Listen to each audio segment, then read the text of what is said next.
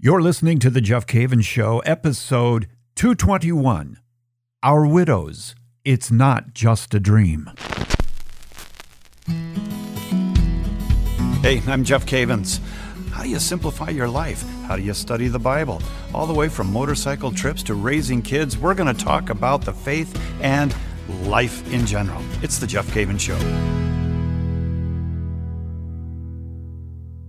Of all the funerals that I have attended over the years, which I have attended quite a few uh, funerals, and for 12 years, I was a Protestant pastor and I, I was overseeing the, the funeral. And I had family standing around, and I've got to tell you that the hardest funerals to officiate, the hardest funerals to attend, are the funerals of, of men who suddenly are gone and their wife is left with children. No doubt you have heard stories like this. No doubt you have friends or colleagues where this has happened and you attended the funeral and there's not a dry eye in the place because there's something so deep that has taken place that it affects the entire congregation. It, it affects the entire body that is assembled there to take part in the funeral. You know, in the last few years, there's been several of them like that for me, and uh, and every time I am part of a funeral where there is a surviving widow, I am reminded of what the Bible says about my responsibility to take care of the widow and to uh, to be attentive to not only their spiritual needs but their their physical needs as well. I'd like to talk to you today about our widows. Now, the title of this this podcast did not catch you and say, well, that's not something that I need, it is something that you need. It's something that we all need because we are going to have people in our immediate families that are going to experience this. And we're not spectators. We are not people who just observe, but we have an opportunity to be engaged and to love and to support the widows in the church. You know, widows are not just spouses. A widow is, it can be a mother. A widow is a grandmother. A widow is a daughter, a sister, an aunt, a friend, a colleague. And so when we talk about widows, we're talking about people who are in relationship to so many other people. And the loss that they experience is deep, it's lonely, and it's indescribably empty. And you and I have something to offer them that is our responsibility in the body of Christ. I remember a song a few years ago. I think it was an award ceremony, one of these big television award ceremonies. The, maybe it was the country western award ceremony, and uh, Carrie Underwood sang a song that, that just brought me to tears. And I know I wasn't alone when I watched it. The song was called "Just a Dream." And uh, let me share the, these words with you. And then I, I want to get into the scriptural aspect of what our responsibility is uh, to the widow and a word of encouragement to widows. Just a Dream. Carrie Underwood uh, performed this amazing song as she sang. It was two weeks after the day she turned 18, all dressed in white, going to the church that night. She had his box of letters in the passenger seat sixpence in her shoe, something borrowed, something blue. And when the church doors opened up wide, she put her veil down, trying to hide the tears. Oh, she just couldn't believe it. She heard the trumpets from the military band, and the flowers fell out of her hands.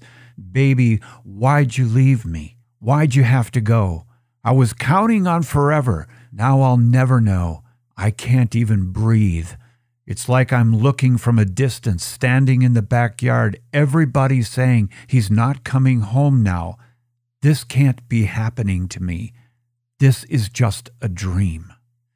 Well, those words are very powerful, and no doubt you have seen that video and probably cried through it, but this is just a dream. The truth is, it's not just a dream, and for many, it's a nightmare when suddenly they got the call that there was an accident, or the doctor called and, and said, You got to come down to the hospital. And they found out, or the military guard comes to your house, they found out that they lost the love of their life. That might have come if after just a couple of years of being married or being married for 60, 70 years. It still hurts, doesn't it? As a husband, I have thought many times about what would happen to Emily, my wife, if I died. You prepare for that by making provisions for her a will, retirement money, house paid off, instructions on what to do, that envelope that's tucked away safely, labeled What If. And if you are a husband, you probably have had this on your mind as well. But what if you died suddenly? I remember a few years ago, I was speaking in Illinois, and I believe I was giving a Bible timeline seminar.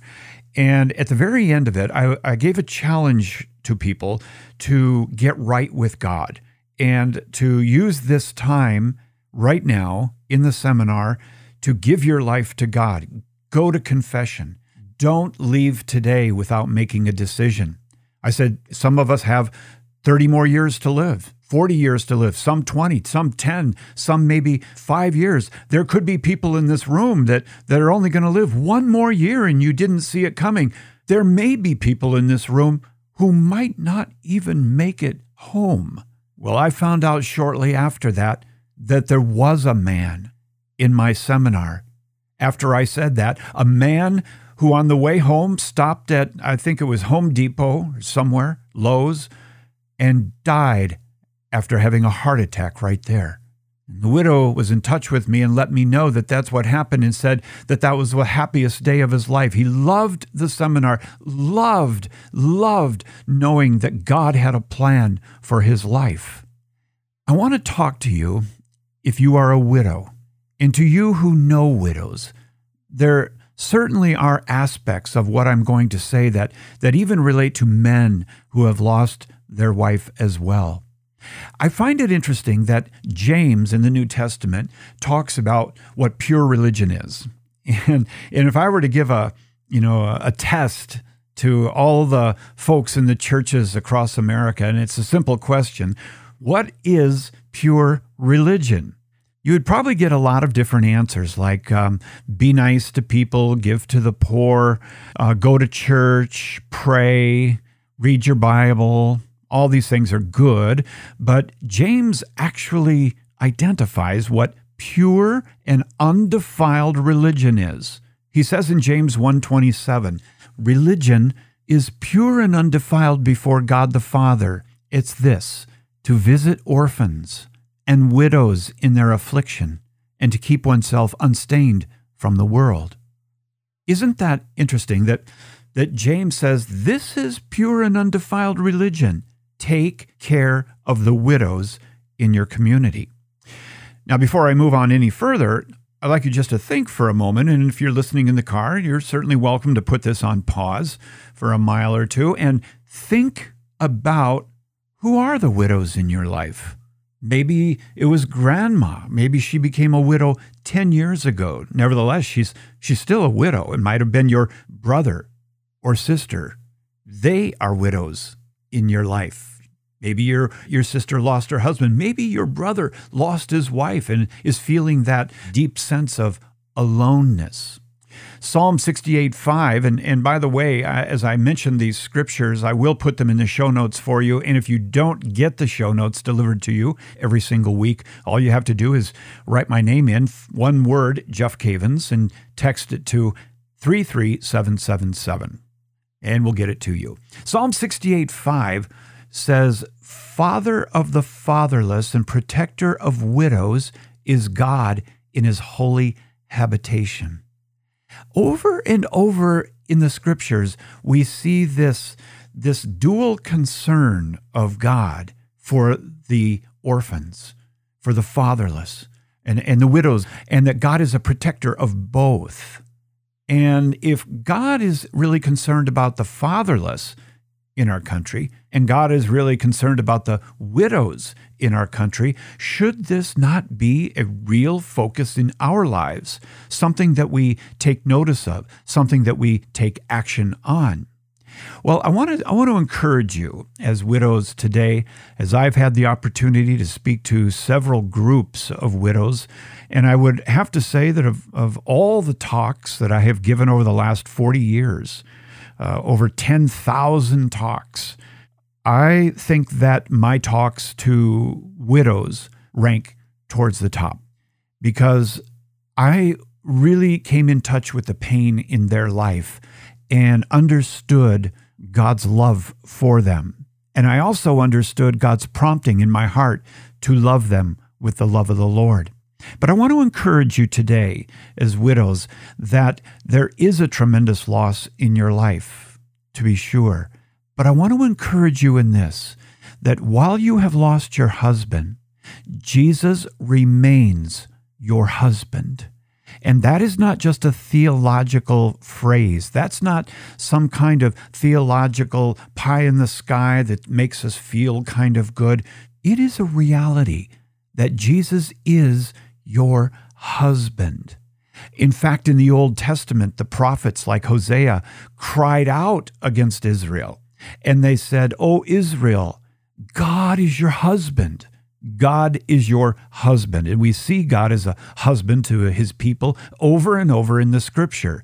And I think one of the greatest scriptures relating to this comes from Ephesians chapter 5, verses 25 through 33. Let me read a little bit of this to you.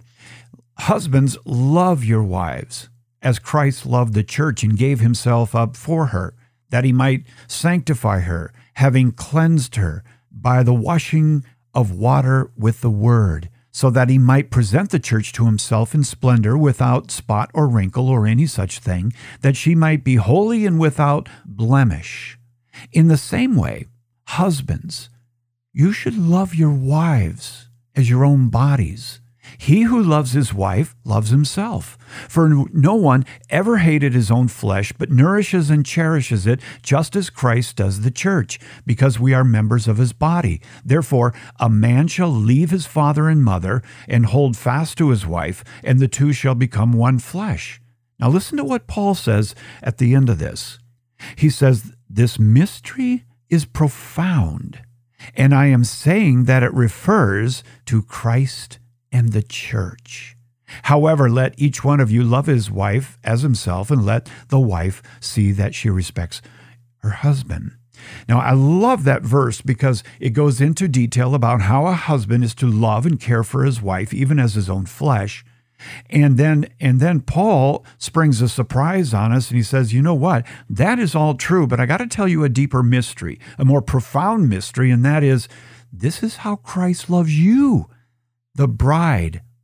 And so, if you have lost your husband, I want you to be comforted as much as you possibly can at this point, knowing that you are not husbandless.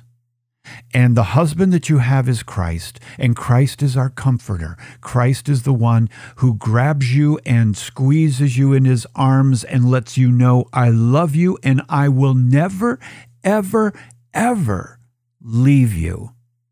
And that's a powerful thing. Another thing that I, I love to share with widows uh, deals with the Eucharist. It deals with the Eucharist. Now, the Eucharist is the center of our entire community as Christians. It is in the Mass that we encounter the bridegroom, Jesus, and we witness, we participate in the ultimate sacrifice for mankind, where Jesus gives up his life to us, but then he gives himself back to us and in us in the Eucharist. The Eucharist means thanksgiving. It is the body and blood of Jesus Christ.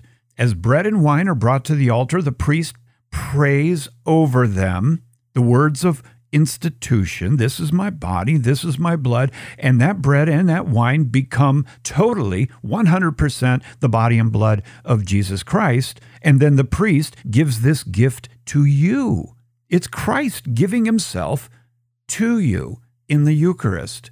Now, here's the beautiful aspect. And, and if you're listening to this and you, you don't know a widow in your life, keep this tucked into your heart to share with someone else. And that is this that in the Eucharist, in the Mass, we transcend time It is heaven kissing earth and earth embracing heaven. It is a cosmic happening where we are participating with the saints in heaven in the holy sacrifice of the Mass. And that means this that the closest that you can come to your husband who has died is to embrace him in the Eucharist and to spend time with him in the Eucharist, with Christ, and with your husband.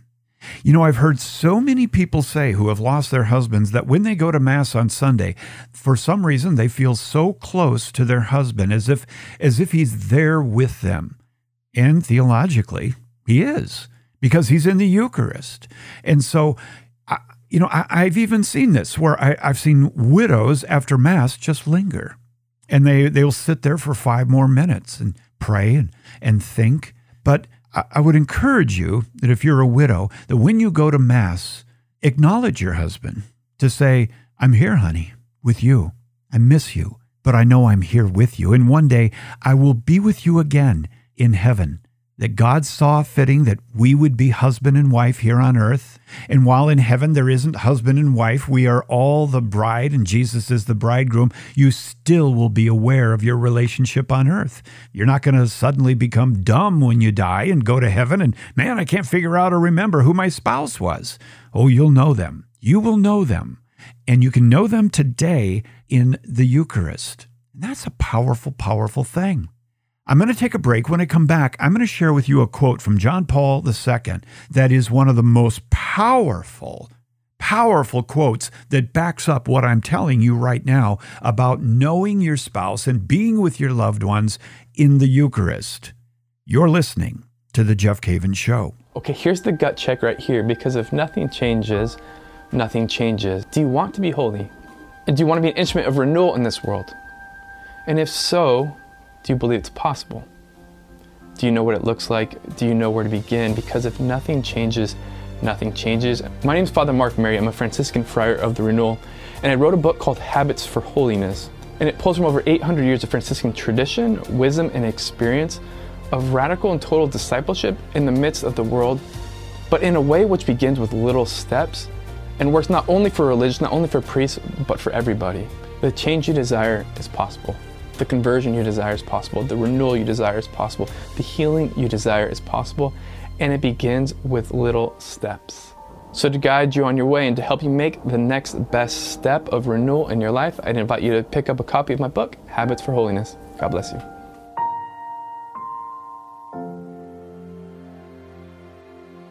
Today, we are talking about widows, and it's not just a dream, it's reality. If you have lost your loved one, it is a very, very painful thing, a very, very, very lonely thing to experience. You know, when you spend 30, 40, 50, 60 years with someone, eating meals, sleeping at night, going on vacation, working through problems, raising children, going to school right after you got married, you've spent a lifetime, a lifetime together. I remember reading the book about C.S. Lewis after he lost his wife, and he was talking about how he couldn't he couldn't think about her face. For some reason, he couldn't land on what she looked like. And he said the reason was that I have seen her in so many different aspects the side of her face and laughing and crying and joyful and and you know tired and sleeping but he said, When I think about her voice, I'm reduced to tears. When I think about her voice, maybe you've experienced that as a widow. When you think about your husband's voice, it really grabs your heart. I mentioned before the break that you're not alone. Your husband is with you in the Eucharist, and the body of Christ is here. And the body of Christ is here to surround you with love, to comfort you, and to make sure that your needs are met. That's pure religion, James says. But I want to encourage you in another way, and that is this you're not alone in this experience. You have the best mentor that you could possibly imagine, and that is the Blessed Virgin Mary. Think about it for a moment. We talk about how Mary is the Theotokos. She's the mother of God. That was, that was established way back in the Council of Ephesus. But Mary was also the wife of Joseph. And in this year of Joseph, the time where I'm giving you this podcast right now, it's the year of Joseph. Mary was a widow. That Joseph was no longer around when Jesus entered that week of suffering dying on the cross and rising from the dead. And she knows what it's like to give birth to the Son of God. And she knows what it is to experience the tremendous loss of her son and her husband not there. But it's really interesting that, that, that the Blessed Virgin Mary experienced a relationship not only with Jesus, but I would say she probably experienced a relationship with Joseph in the Eucharist. I think I could say that certainly, that when she received the Eucharist, she received her son, yes, and I'll give you, I'm going to give you a, a quote here from John Paul II that is incredible, but she also was with Joseph again in the Eucharist. And that is a truth that I don't hear talked about very much. But John Paul II once reflected on what it would be like to be Mary and to receive her son in Holy Communion. Mary lived her Eucharistic faith even before the institution of the Eucharist by the very fact that she offered her virginal womb for the incarnation of God's Word. In other words, for those nine months, she had Jesus incarnationally, his body in her womb. At the Annunciation, Mary conceived the Son of God, the physical reality of his body and blood, thus anticipating in herself what to some degree happens sacramentally in every believer who receives under the signs of bread and wine the Lord's body and blood. And then John Paul II goes on to describe what Mary would have heard at the Last Supper. Now, Pause there for a second and think back about Mary giving birth to the Son of God, raising him as a little boy, a teenager, going into full manhood, and then going public at age 30 with his ministry as the Son of God who's come to redeem the world, and he is destined to die a brutal death for our sins. So, John Paul II describes what Mary would have heard at the Last Supper as she heard the, from the mouth of Peter and John. James and the other apostles, the words spoken at the Last Supper and the words spoken at every Catholic Mass. And that is, This is my body, which is given for you. The body given up for us and made present under sacramental signs was the same body as she had conceived in her womb. And then he concludes For Mary, receiving the Eucharist must have somehow meant welcoming once more into her womb that heart that had beat in unison with hers. Mary would watch her son as he was deceived. She would, she would watch her son as he was falsely accused, beaten, crucified and later rise from the dead. And after that point, at any time she would receive the Eucharist, she would receive her son back home in her heart once again. That is a beautiful reflection from John Paul II.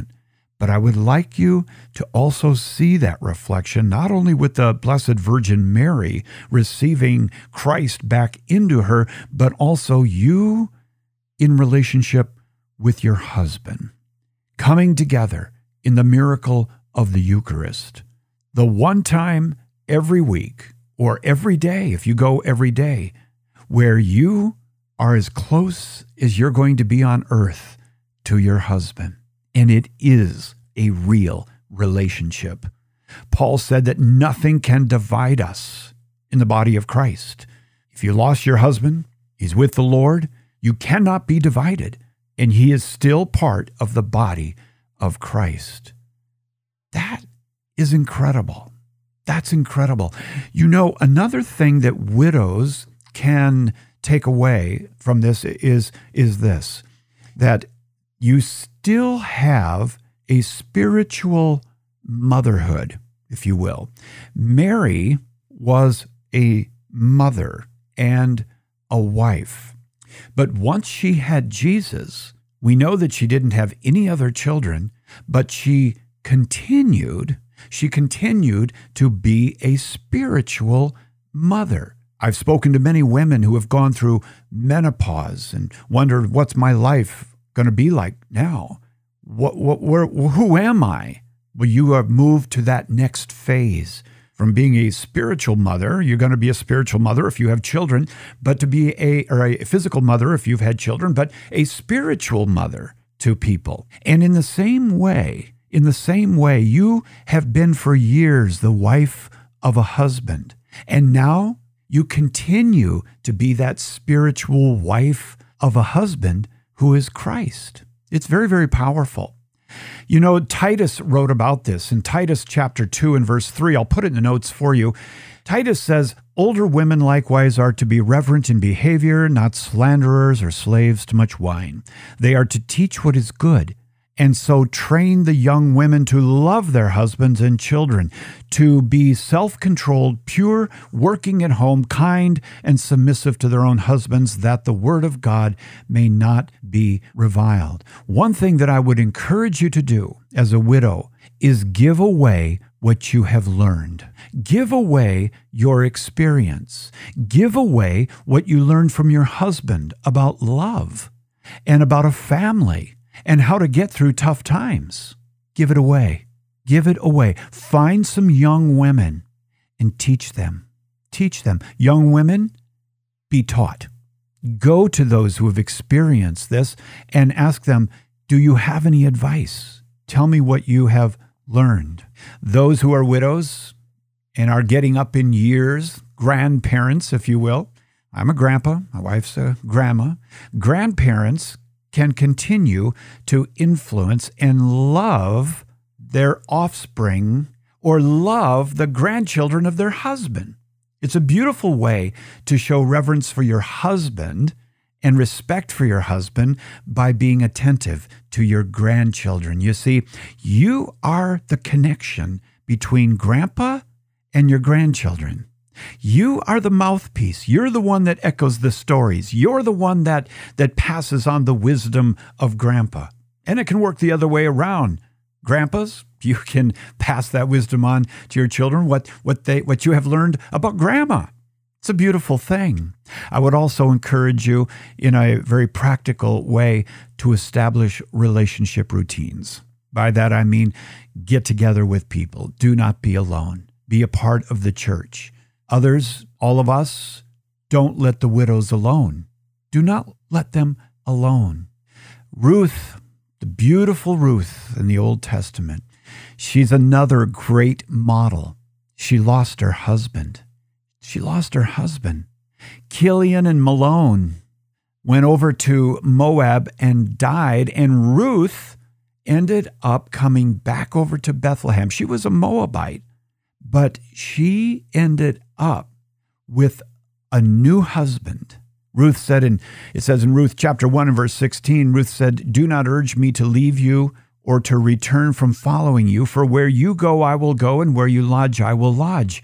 Your people shall be my people, and your God my God. That is a that's a beautiful thing. So Ruth, when she lost her husband, her first husband, she made it her point to pursue God and to follow God and to become thoroughly a part of the people of God. She didn't run away. She didn't isolate herself. She didn't self medicate. She pursued the will of God. That is a beautiful thing. Let me, let me say this Do you know of women who are left all alone, whether they be widows divorcees, single mothers, or women who have been trafficked? Do you know anyone? Make it a point to be a blessing. Make it a point to strike up a conversation. Make it a point to ask if they need prayer. Make it a point to ask if they have any needs in their life and let them know that they are not alone. Jesus is with them and you are with them, a member of the body of Christ. God sees you. You are loved. You're not alone.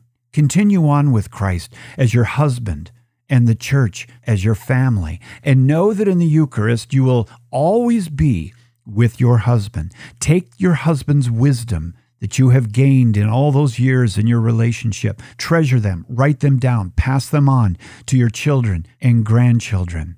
And I would leave everybody with, with this one thought. A couple of times when I have been in Israel, prior to one of our pilgrimages that we take every January to Israel, I have been a part of what is called a Shiva. A Shiva is after a father dies, the wife is there in the home. And guess what happens? Something beautiful. The children, the extended family, all of the extended friends gather at the home, and for seven days, they don't let the widow alone. They bring food, they bring pictures, they bring music. There's conversation, prayer, love, fellowship. And for a week in the Shiva, they do not let them alone. Oh, that we would have something like that in the Catholic community. Maybe you can institute that at your church where you make a point that find out when someone has died. Oftentimes we just hear this in Mass. You know, funeral arrangements are being made and funeral will be next Tuesday at two o'clock. If anybody wants to do a, you know, a spiritual work of mercy, you can attend. But what about going beyond that? Making sure that people are not alone. You have no idea what that would mean to someone who is alone. My friend, it's been good to be with you today. I want to remind you that every Tuesday at 2 o'clock, I give on Facebook a question and answer period and, and a lot of good questions coming up about the Bible in a year. And I'm there to answer those questions on Facebook. Put, the, put that link in the show notes. Let me pray with you. In the name of the Father, and the Son, and the Holy Spirit. Jesus, O lover of widows. Jesus, I lift up my friend who's listening to this right now, who has experienced what it is to lose their spouse, their beloved, the lover of their life. Lord, I ask you to wrap your arms around them right now and whisper in their ear, You are not alone. I love you, and I'll never leave you and I'll never forsake you. Lord, I thank you for raising up a, a, hope in our hearts and the hope in the hearts of all those who have lost loved ones that indeed one day, due to the work on the cross, we will be with our loved ones again. And until then, Lord, we set our hearts on following you and spreading the legacy of the one that we loved. I thank you, Lord, for comforting the widows today and pray that you would use them in a powerful way to speak of their relationship with you. I pray all of this in the mighty name of Jesus. Amen. My friend, if you're a widow, Jesus loves you. And I want you to know that I'm thinking about you today. God bless you.